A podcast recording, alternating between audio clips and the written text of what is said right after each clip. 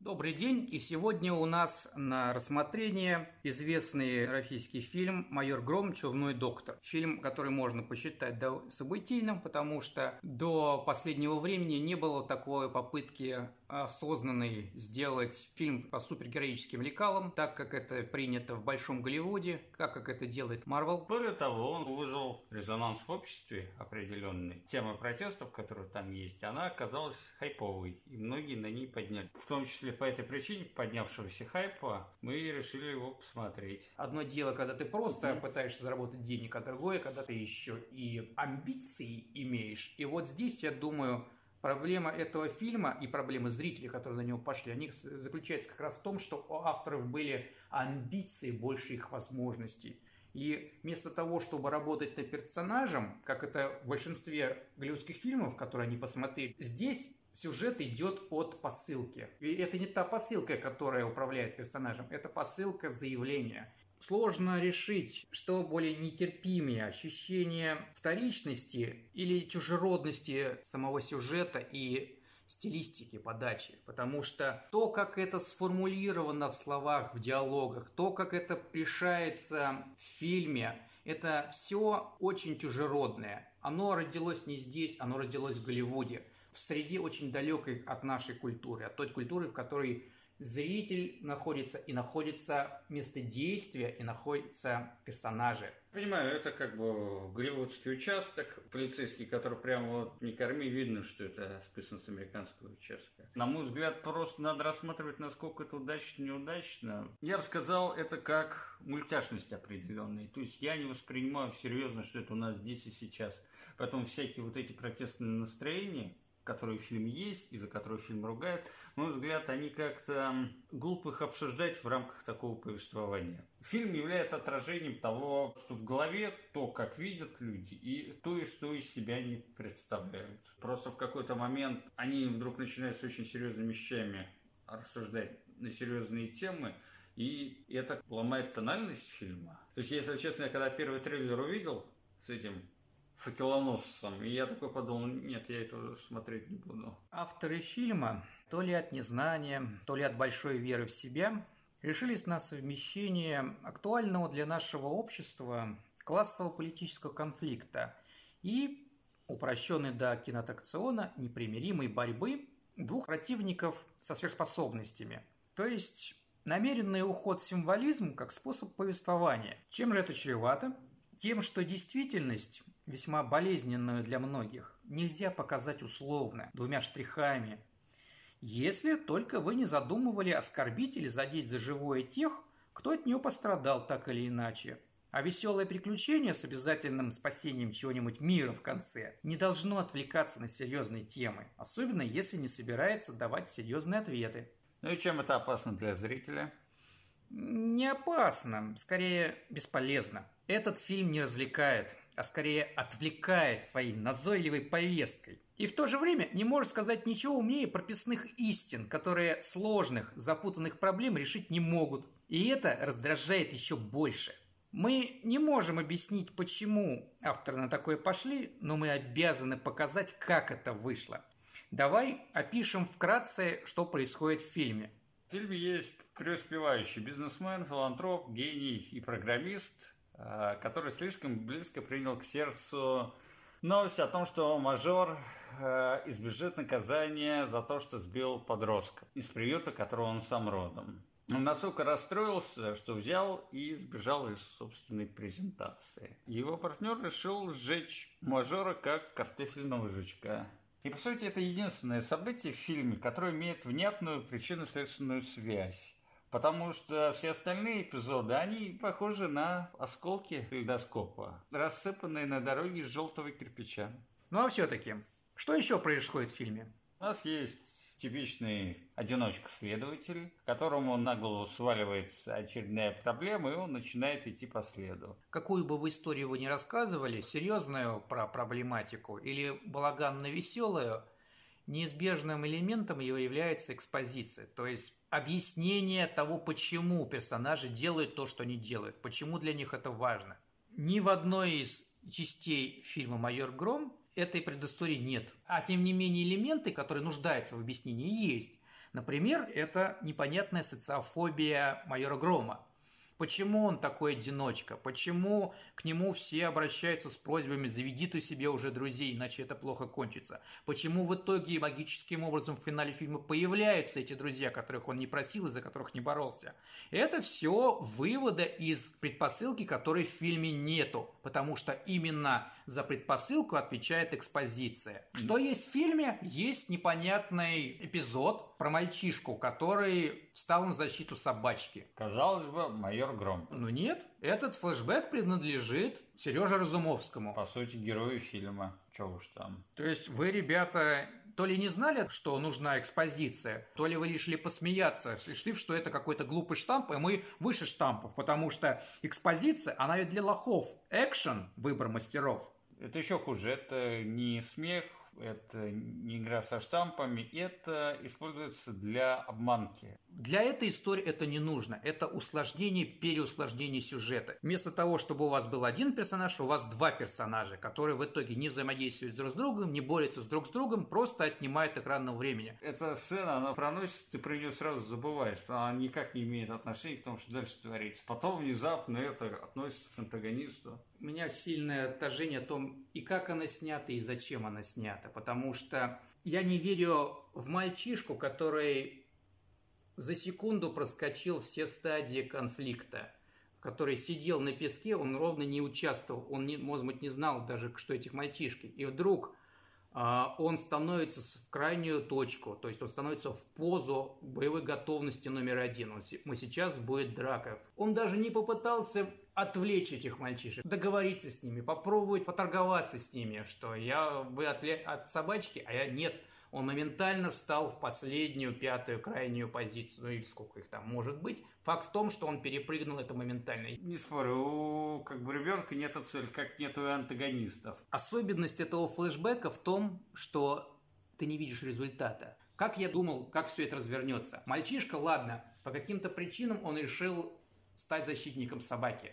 Более-менее такое бывает, но насколько это может быть полезно для меня как зрителя и для него как для персонажа, который будет развиваться в дальнейшем. И этот поступок и последствия его стали быть его мотив... Фундамент, который закладывается для дальнейшего. Мотивация для роста личности. в ту, или, в ту или другую сторону. Даже продолжение этого флешбека, который будет две-три фильма спустя, ничего этого не будет. То есть это уже накладывает определенные мысли, как пойдет в дальнейшем. Я мог бы предположить, если бы этот эпизод закончился до конца, и этот мальчишка, это есть майор Гром в молодости. Мало того, что этот флешбэк обрывается, монтажным образом этот эпизод и следующий соединяются так, что этот флешбэк как стрелка указывает на то, кем является этот мальчик. То есть... По идее, это обманка. Они э, любят э, там некоторые клише издеваться над ними.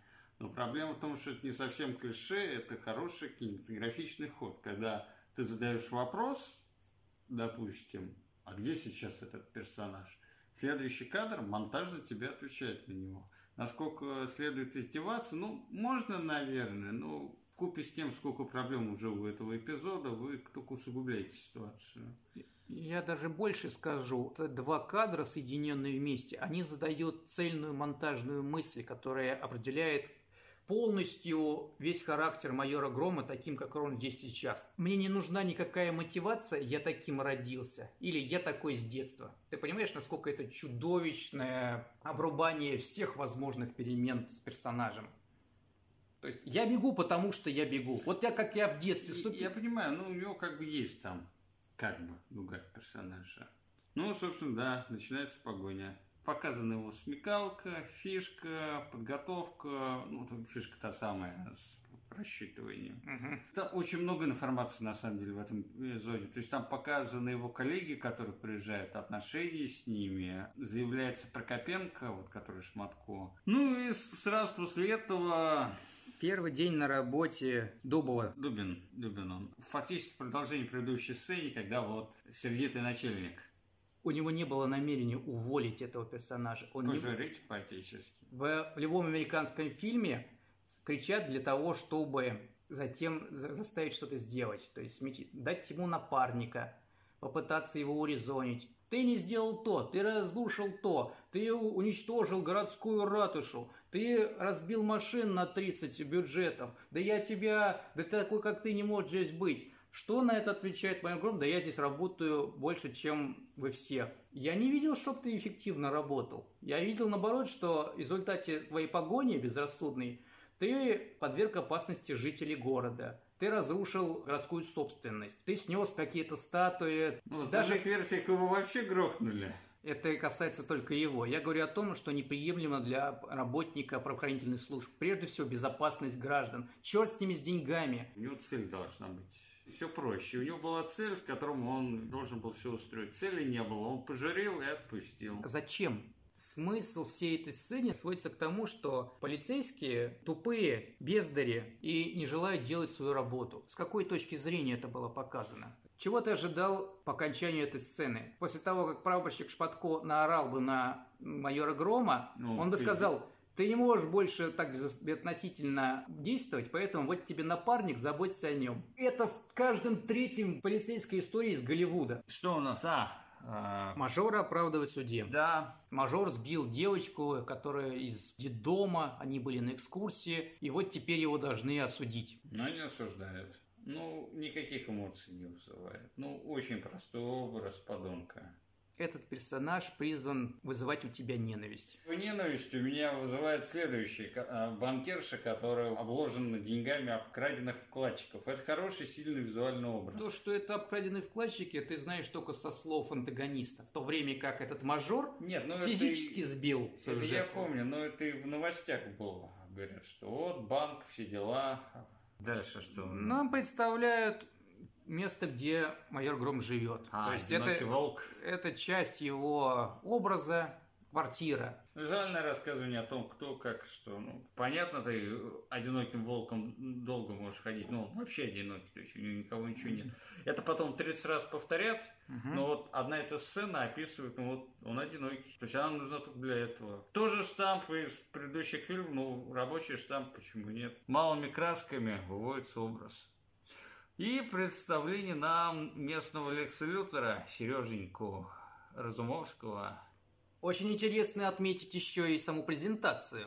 Он предлагает не просто стандартные примочки вроде фильмов или книжек, каких-то учебных пособий, которые будут представляться пользователям бесплатно, что вызывает большие вопросы – а вы договорились с правообладателями этих пособий, ну, книжек, авторами, которые их написали? Да, понятно, я Прометей, который дарит огонь. Тут невозможно сейчас следить этого чумного доктора, который спокойно выкладывает видео с убийствами, погромами и с призывами. И это действительно поря для не только для ущемленных современной властью, но и для всякого бандитизма. Понятно, что там чумные докторы, оборот наркотиков, они сразу все туда свалят. Почему к нему сразу не?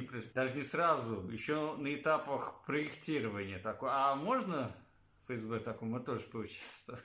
Да. Оставьте нам гостевой доступ, пожалуйста. Даже я не имею этого... Ну, вот так вы и не имеете. Главное, чтобы мы... Да. Смешно.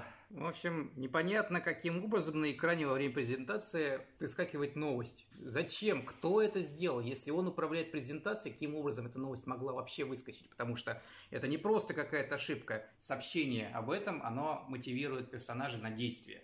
Угу. Это отправная точка для разворачивания конкретной истории. То есть все, что было до этого, это был первый акт. Сейчас начинается второй акт с появлением цели. А цель, к сожалению, есть проговаривается очень мельком во время объяснения в пентхаузе. Эта девочка была в одном с нами детдоме.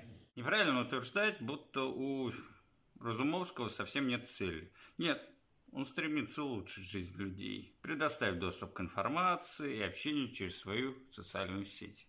Но каким образом мажоры, сбивающие людей, могут этому помешать? Тем более, что Разумовский слетел с катушек не из-за смерти девочки, а от новости, что преступник избежал наказания. Результат – угрозы нет, цель совершенно не оправдывает средства, то есть вся будущая заваруха совершенно не соответствует уровню проблемы. Но как бы что, может спросить зритель? А то, что фильм не про это. Фильм про манипуляцию авторов зрительским вниманием. глупость именно вот эта ситуация, в которой поставлен Сережа Разумовский. Чего он так с цепи сорвался ради девочки? То есть разрыв причинно-следственной связи. Он сражается не с тем, чем он собирается заниматься. То есть у него цель – это развитие общества, но у тебя есть для этого все ресурсы. Тебе никто не мешает этим заниматься. И вдруг вместо этого ты, именно то, что ты внезапно занялся, это и есть перст сценаристов, которые указывает, как бы, где беда. Мы тут решаем, кого ненавидеть. То есть, если бы у него была первопричина, мне мешают, мне мешают, на мой бизнес опадает, кто-то не дает мне кредитов, uh-huh. кто-то не дает кредитов, то тогда uh-huh. его антагонизм против uh-huh. элиты был бы оправдан. Сначала я разберусь с элитой, с теми, кто мне мешает. После этого я спокойно займусь. Так и надо. А вместо этого он занимается этим сразу, хотя нет никакой угрозы. Вот в чем манипуляция. Вот в чем преступление. Вы просто указываете крайних, вы навешиваете ярлыки, вы говорите, вот это враг, ненавидьте его, потому что мы вам там говорим. Зрители, которые не видят важности первопричинной связи, являются просто цепными псами, которых сбрасывают, чтобы они лаяли и рвали. Те, кого мы укажем. Что у нас дальше? Дальше... Разговор Прокопенко у Грома – это затрагивание темы главного героя. Тебе нужны друзья, те, на кого ты можешь опереться. Он одинокий, это уже показали визуально. Ему нужны друзья, чтобы что? Скажи мне, в каком таком фильме ты видел, чтобы увещевание наставника когда-либо срабатывали? Чтобы персонаж следовал поучению наставника, а не достигал этой истины через более ошибки, то есть своими усилиями. Тут его уговорили, главного героя, чтобы у него появились сейдкики. Ну, расследовательский монтаж – это второе влияние Гая Ричи. И самое смешное, что за музыкой, нарезкой кадров скрывается одна простая вещь. Все расследование у нее ведется за одним столом. Ну, я бы сказал, это очень в духе Эдгара Райта, когда на каких-то мелочах монтируется вот обыденность и делается вот такой смешной монтаж. Но обычно, когда расследование, то есть ты в архив мог сходить еще куда-то, а тут все вот за одним столом. Кто ему такое задание дал и зачем это нужно? Никто не дал. Никто не сказал, что это твое дело. То есть я его встретил, там неизвестно как попав, все, это теперь мое дело. Внезапным встречам будем как бы удивляться. Я не буду удивляться случайным встречам, но я хочу увидеть то, почему это так важно для майора Грома. Вся эта история с э, расследованием должна была предваряться звонком откуда-то сверху из министерства. Вы будете искать убийцу нашего любимого мажорчика, который знаете, чей сын? Более того, там же еще этот появится, второй антагонист. К нему примерно такая же подводка должна была быть, и этого тоже не будет. Знакомство с этой журналисткой, когда вот он там в шурму идет, к ней пристает – вы настолько зациклились на этих э, элите, на мажорах и всяких владельцах, что у вас как будто в вашем городе больше преступлений-то нет. Так вот, этот эпизод начинается с типичной попытки ограбления, изнасилования и всего, что только можно. Причем настолько клишированный, что только женщины-кошки, которые выпрыгивают акробаткой, не хватает. И тем не менее он быстренько их вырубает, и заканчивается фактически моментально. А могу пройти мимо. И эти двое такие посмотрели друг на друга, знаешь, в стиле Тайка Вайтити. Э, мужик, а это... А сигареты нету? Я не курю. Так это а мы тут женщину сейчас будем насиловать. Это не моя женщина, блин. А, мы сейчас закончим ее грабить и будем как бы... Зло совершать. Да, да, он такой, блин, ну ладно, блин, все вы без меня не можете. Вот я посмеялся над этим эпизодом. Но, тем не менее, эпизод хорошо поставлен. Быстро, скоротечно, ну, придраться сложно. Этот поступок с точки зрения его персонажа не стоил ему никаких усилий. Да? Ты совершенно точно знал, да. что он в состоянии разложить этих двоих. Да, но при этом надо понимать, что это ее представление, не столько, сколько его. Когда она оказывается напротив них, и, но... И тут начинается реально ограбление. Так, ох, матушки, а, а грамма-то под боком нет, и она тут такая достает и баллончиком их мне понравился этот перевертыш. Девушка способна за себя постоять. Давай дальше пойдем. Там, где а, обманка перед второй жертвой. Вот разговор с Бороды и Сережи о том, что тот ему раскрывает, что это убил. Так так нельзя! Вот это то! В чем проблема персонажа Разумовского, если подытожить более или менее? У него есть серьезный внутренний конфликт идеологический. за то, чтобы помогать людям и не убивать при этом других. И вторая его часть – это совершать добро с помощью кулаков, в данном случае огнеметов. И этот конфликт, во-первых, задвинут куда-то на очень задний план, а во-вторых, ради сюжетного твиста линия прикрыта конфликтом с Олегом Волковым, который является на самом деле фантомом прошлого. Поэтому вместо того, чтобы сконцентрироваться на антагонизме двух различных стремлений внутри одного персонажа, который может покоиться на любой проблеме, которая была в прошлом, получается довольно-таки вяленький конфликт на словах «надо убивать», «не надо убивать». Он не подкреплен никакими действиями. Смотреть на него откровенно скучно – что подводит к тому, что историю надо было менять в первую очередь касательно антагониста, либо выводя его серьезно на передний план, давая ему предысторию, развивая его внутренний конфликт, развивая его стремление и делая его куда более действующим персонажем. В противном случае это самая неинтересная линия, а она тянет за собой ряд проблем, потому что у персонажа начинается скричкообразная отношение к людям, за которых он вроде бы боролся, к которым обращался, а потом он начинает их видеть как э, лишь стопку для своих действий. И даже если авторы хотели что-то высказать или просто передать какое-то свое ощущение от времени неспокойного, оно просто потонуло, потому что они не смогли подстегнуть под это никакую идею, которой мог быть заряжен персонаж. Персонаж борется между альтруизмом и неверием в людей. Гораздо легче изначально находиться в состоянии отрицания, чем изначально быть альтруистом, потому что именно к альтруизму надо прийти, избавившись от эгоизма, научившись жертвовать своей жизнью, своим временем ради людей, которые, возможно, тебе не знакомы и которые, возможно, не стоят твоих усилий. Ты должен убедить себя как-то, чем-то, когда-то, на каких-то примерах, что эти люди стоят того, чтобы за них бороться. Вот этого в фильме нету. Как ты пришел к своему альтруизму? Откуда ты такой взялся, весь чистый и сверкающих доспехах рыцарь, который сражается за людей? Из всей твоей биографии как раз выливается обратное.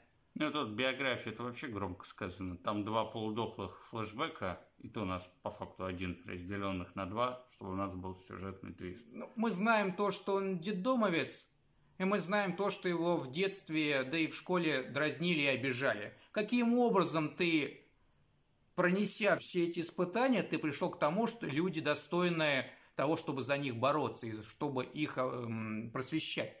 Ну, это первый вопрос. А второй вопрос, как это тебя привело к тому, что должен стать виджиланте? Ну, сжигание вот этой тетки на ее деньгах. Для упрощения доказательства вины эти жертвы на редкость неадекватны. Их поведение настолько отвратительно, они вместо того, чтобы умолять и притворяться добрыми, кривляются, плюются, угрожают, будучи связанными за секунду до ну, смерти. Кон- кон- конкретно это, да, ведет себя так. А я тебе скажу зачем, потому что никаких доказательств вины ее предоставлено не было. Она виновна только со слов этого да? персонажа. И для того, чтобы у зрителя не было сомнений в том, что она тоже виновна, нам показывают ее саморазоблачение. Ну, понимаешь, сама по себе э, гора денег, что вокруг нее есть, а богатая, значит, виновата. Богатые они не могут быть хорошими фильмами. Это образ уже. Далее следует сцена, после которой ты не можешь воспринимать майора Грома хоть какой-либо положительной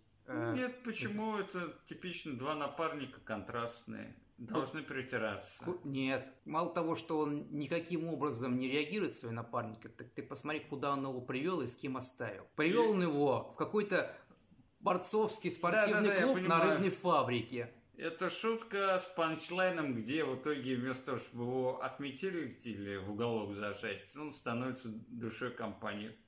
Тоже неплохо. Хорошо, черт с ним с внезапной находчивостью парнишки. Ты понимаешь, что он вводит дружбу с уголовником? Да. Чего в принципе быть не может, если это персонаж положительный. Скажем так, это как-то контрастирует с тем, зло должно быть наказано. Не знаю, ну, понимаешь, даже бэкграунда у них никакого нет. Он обращается к нему, когда по сюжету надо что-то сделать. Как Наташа к этому недоарабу. Доставь мне вертолет, большой, большой вертолет, чтобы аж до Сибири долетел и обратно до Питера хотя бы. А мне за это что-нибудь будет? Ну, я тебе улыбнусь один раз. Мне хватит, Наташа. Это настолько лениво. У персонажа, у нормального персонажа должно быть, он должен постоянно добывать что-нибудь с большим трудом. И здесь это одна из таких сцен. Вы, ребята, организовали все для того, чтобы у вас уже есть ринг, у вас есть там борцы. Ну, давайте вы Гая Ричи еще докрутите. Но почему не устроить ему драку за, за информацию? Ты нам показан как человек, который пускает в ход кулаки. Ну, докажи. Вот тебе реальная проблема. То у нас лучше боксер. Ты понимаешь, что если бы это произошло, эта бы сцена выглядела лучше, чем финал. Он должен был сказать, я побеждаю твоего лучшего парня, а ты отдашь мне этот клочок с информацией. Он такой, не-не-не-не-не, плохой обмен, плохой. А что дашь мне ты? И этот такой, что у меня есть? И достает из кармана табельный пистолет. Бум! Ну и что это такое? Да у меня, знаешь, калибром побольше есть. Это не просто. Дело не в калибрах. Дело в том, что это табельный ментовский э, волына. И ты можешь с корешами ухвастаться, что ты отжал у реального мента реальную ментовскую волну. Ты понимаешь, какой это авторитет? И вот только после того, как ставки будут объявлены, после того, как будет понятно, что потеряет майор Гром, а он потеряет больше, чем репутацию, он потеряет работу, скорее всего, потому что ты просто отдал табельное оружие. Вспоминается фильм Акира Курасавы. Один из фильмов был, где Тасира Мифун играл молодого полицейского, у которого похищают пистолет. И вся его сюжетная линия, он пытается найти этот пистолет. Но пистолет у воришек выкупает в итоге подонок, который из этого пистолета начинает грабить и убивать людей. Ты бы видел, как Тасира Мифуна мучился. Потому что по итоге из этого пистолета убивается его наставник. И это вот он потерял табельный пистолет. Это хорошее было бы. Этот бой посмотрелся настолько по-другому после того, как были понятны, каковы ставки но в итоге персонаж делает ровно то же, что он делает на протяжении всего фильма. Он не борется ни за что. Не, он получает все на блюдечке. Ему подносят это другие персонажи. То Шматко ему поднесет, то этот угу. парнишка-стажер, то этот по дружбе дружбан Абрыган Уркаган. Вместо того, чтобы устроить э, боксерский поединок не на жизнь, на нас, прямо Мы в том получили... помещении, которое было готово для этого, вы потратили кучу денег для того, чтобы сделать клиповый монтаж, где он как какой-то рейдер. Да, ну не рейдер, понятно. Вышибает двери. Понятно, косплеят другие фильмы. В итоге он ничего не добился. Не добился.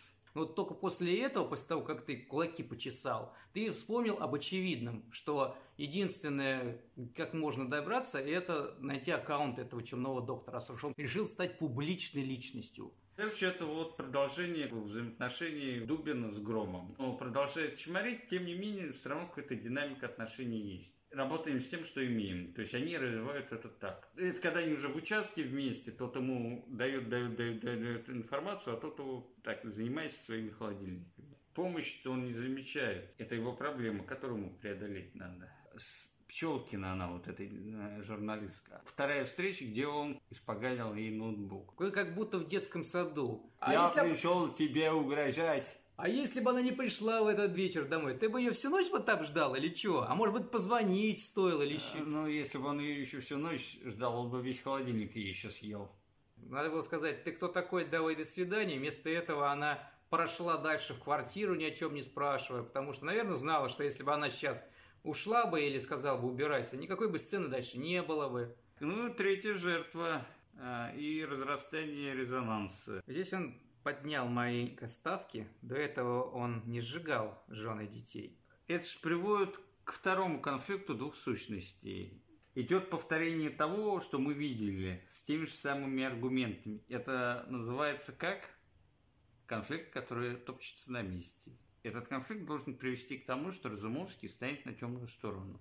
Но поскольку он ходит кругами и ничего не развивается, а в какой-то момент он должен будет перепрыгнуть в состояние тьмы, то статичный конфликт приводит к скачкам. Но это всегда так происходит. То есть, когда конфликт статичный, рано или поздно, поскольку ситуация должна развиваться, она развивается скачками, взрывами. Стажер приходит к Грому. Да, это середина фильма. Он затрагивает тему Грома. Когда он говорит, ну что тебя от этого клоуна-то отличает? Ну, разница есть, я людей не убиваю. Это ты пока не убиваешь на фоне всего остального, что уже было просмотрено, эта сцена, наверное, самая наилучшая, потому что она э, впервые обыгрывает разницу в позициях. Он как голос разума выступает, голос совести, ну, как угодно. В принципе, это и есть работа сайдкика, показывать на то, кем ты не являешься и кем ты не должен быть. Угу. Для подобной сцены нет э, никакой причины. Где угроза от чумного доктора? Где эскалация опасности? Где есть серьезный просчет в результате одержимости поимкой преступника? Гром мог арестовать мэра или депутата, думая, что это доктор. Или сорвать торжественное, дорогостоящее мероприятие, думая, что людям угрожает опасность. А в это время доктор убил кого-то другого. Все это только слова, если нет настоящей прогрессии неадекватности у Грома. А ее и не было. Гром все время был плюс-минус одинаковым. Ну и, собственно, эпизод в казино, где появляется майор Гром, так похоже на бондовский фильм, где вот продолжает динамика у пчелки и грома, где вот начинает затрагиваться тема, что нужны герои, и что вот нет героев вокруг, гром герой, ну, и потом появляются анархисты. Итогом его происходит, что появляются люди этого мерзкого типа, который из Москвы. Далее каким-то образом увольняет майора Грома. Зачем ты его увольнял? Он же тебе полезен. Фактически через него ты здесь сейчас медальку получишь за его счет. Потому что мы видели в других фильмах, что да. именно на этом хронометраже происходит критическое для персонажа ну, плюс, крушение. А, да, началось э, скатывание вниз разговор с наставником. Ну ты хотя бы покажи, что ты нуждаешься в поддержке. Покажи, как ты надломлен. Покажи, что тебе есть что терять. Этого всего нет. Ну, по идее он падает, потому что он пытается измениться. Вот та самая спорная сцена, когда он приходит вниз. Это хоть что-то. Как он к этому пришел? Потому что ему наставник сказал. Ему незачем извиняться, потому что нет событий, за которые ему следует извиняться во всем фильме. Зачем тогда вставлять сюда этот штамп, если он здесь не нужен? Вы не а потому что, его? я так понимаю, ему через что ему измениться? Перед кем ему тут измениться? Только перед ней и вот перед Дубиным за то, как он с ним ведет, с очень толковым пареньком. Потому что нет последствий его поступков, нет жертв, случайных или нет. Помнишь ту самую первую сцену погони, там, где они трамвай прошили? Ты понимаешь, сколько там могло быть потенциальных жертв, которые могли бы очень быть недовольны конкретно Громом, потому что он устроил эту погоню. Ну, тогда перейдем к, к этому сюжетному твисту, когда майор Гром приходит, у меня есть все доказательства на руках, я к тебе прихожу, все выкладываю, ты мне уже не друг, мне даже не интересно ничего, поэтому мразь, пошли со мной. То есть я понимаю, что у него есть барометр, но у вас на протяжении нескольких сцен устраивалась приязнь. Она никак не могла отразиться в сцене. Ну и глупый твист, господи, которого вытаскивают хоть как-то этот визуальный ряд. Ну и почему это глупо? Потому что они решили совместить два разных сюжета. В одном... Герой-одиночка преследует клоуна в костюме, а в другом у нас социальные протесты. И почему же они не совмещаются? Важность темы предполагает серьезную занятость зрителя. Он должен размышлять о происходящем, он должен воспринимать это серьезно, он должен страдать вместе со страдающим персонажем, чтобы было от им отталкиваться. А в фильме «Аттракционе», который предназначен для легкого развлечения, он не предполагает серьезных размышлений, он не предполагает серьезных тем. И поэтому вы должны выбирать либо одно, либо другое. Либо вы собираетесь поговорить на серьезные темы – о том, что происходит в обществе, о конфликте между богатыми и бедными, о бесправии и деспотизме полицейского государства, либо вы расскажете историю о приключенцах, о тех, которые веселятся, о тех, которые попадают в какие-то глупые ситуации, а потом искрометно изобретательно из них выворачиваются. В общем, это два разных жанра. Но справедливо в фильме как бы две части, которые не очень согласуются друг с другом. Протестная часть и часть супергеройствования. Дело даже не в этом, а в том, что в обеих этих частях элементы, которые задействованы в них, даже не отвечают поставленным задачам. То есть, если у вас глупая комедия или глупый экшен с персонажами картонными, как твоя коробка – они должны использовать штампы, которые оправдывают такой формат. Ну, то есть ты хочешь сказать, что герой из разных историй. Потому что герой для простого развлекалого, которым является майор Рома, они не очень подходят к социальным проблемам, которые якобы в фильме поднимаются. А по факту там ничего не поднимается. Эта история, этот конфликт, который был так вот заявлен, спусковым крючком, для которого служит известие о этого мажора, он самодостаточный для этих двух персонажей. Если бы они весь фильм противодействовали друг другу, один пытался бы остановить другого и страдал бы от того, что мне придется сдать своего друга, а иначе как? Иначе я тоже буду преступник. Это была бы отдельная интересная история – майор Гром не нужен в таком фильме. Mm-hmm. Это оригин антагониста был бы.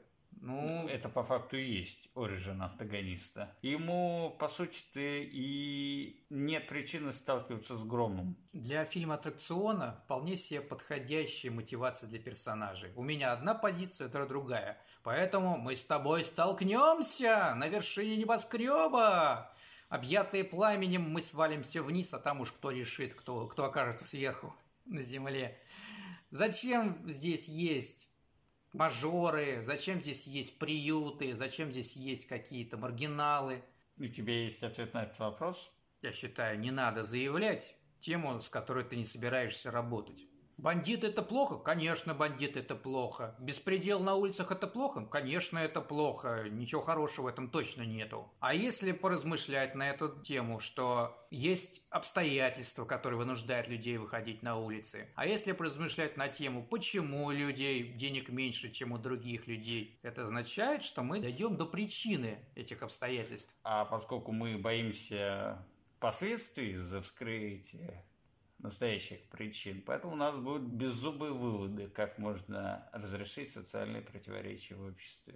Как только приходит время ответить на поставленный вами вопрос, на который вы не хотите или не можете, или боитесь ответить, вы прячетесь за ширму другого сюжета про преступников и полицейских, которые за ними гонятся, за Томом и Джерри. Вот это уже трусость и эксплуатация наболевших проблем. К чему же мы пришли? Ну, это не мы пришли, это авторы снизошли до озвучивания примитивных, инфантильных истин. Как они там сформулированы? Никого нельзя убивать, даже плохих, а иначе мир с катушек слетит. Ну, то есть, пускай грабители грабят, богатые эксплуатируют бедных, чиновники беспределят – Полиция в носу ковыряют. Идеалисты страдают от того, что народ им достался не тот. Зато мы людей не убиваем. Как-то слабо разменялись за тот ушат от чернительства и пессимизма, который авторы с удовольствием вылили на головы зрителей. Нельзя же на самом деле принять за финал фильма то слабое обещание, которое позвучало с экрана телевизора о том, что правительство решило реформировать судебную систему на основе каких-то жалких беспорядков, которые длились полночи, которые были разогнаны вполне себе кадровым составом полиции одного города. Нельзя убивать людей, даже самых плохих. Так Достоевщины отходит, то есть то, что было написано реакционером в второй половине XIX века. Не так важно, был он реакционером или нет. Важно то, что у него под это целый сюжет был. Нельзя убивать людей, даже самых плохих, потому что тебе от этого станет хуже, чем было. Ты ничего этим не добьешься убийством, ты только себя погубишь. И только искупление длительное, долгое, отчаянное сделай, поднимет тебя снова из той глубин ада, в которых ты окажешься, став убийцей. Вот в чем смысл Достоевщины.